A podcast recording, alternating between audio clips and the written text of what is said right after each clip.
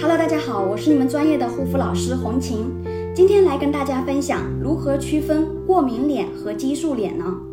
激素脸、过敏脸傻傻分不清。激素脸的症状呢，一般是发红、发干、发痒、发烫，还有起疹子、起疙瘩，或者是呢会有成片的闭口粉刺痘痘，甚至还会伴有红肿、硫磺水结痂、毛细血管扩张、毛孔粗大、色素沉着等等这些问题。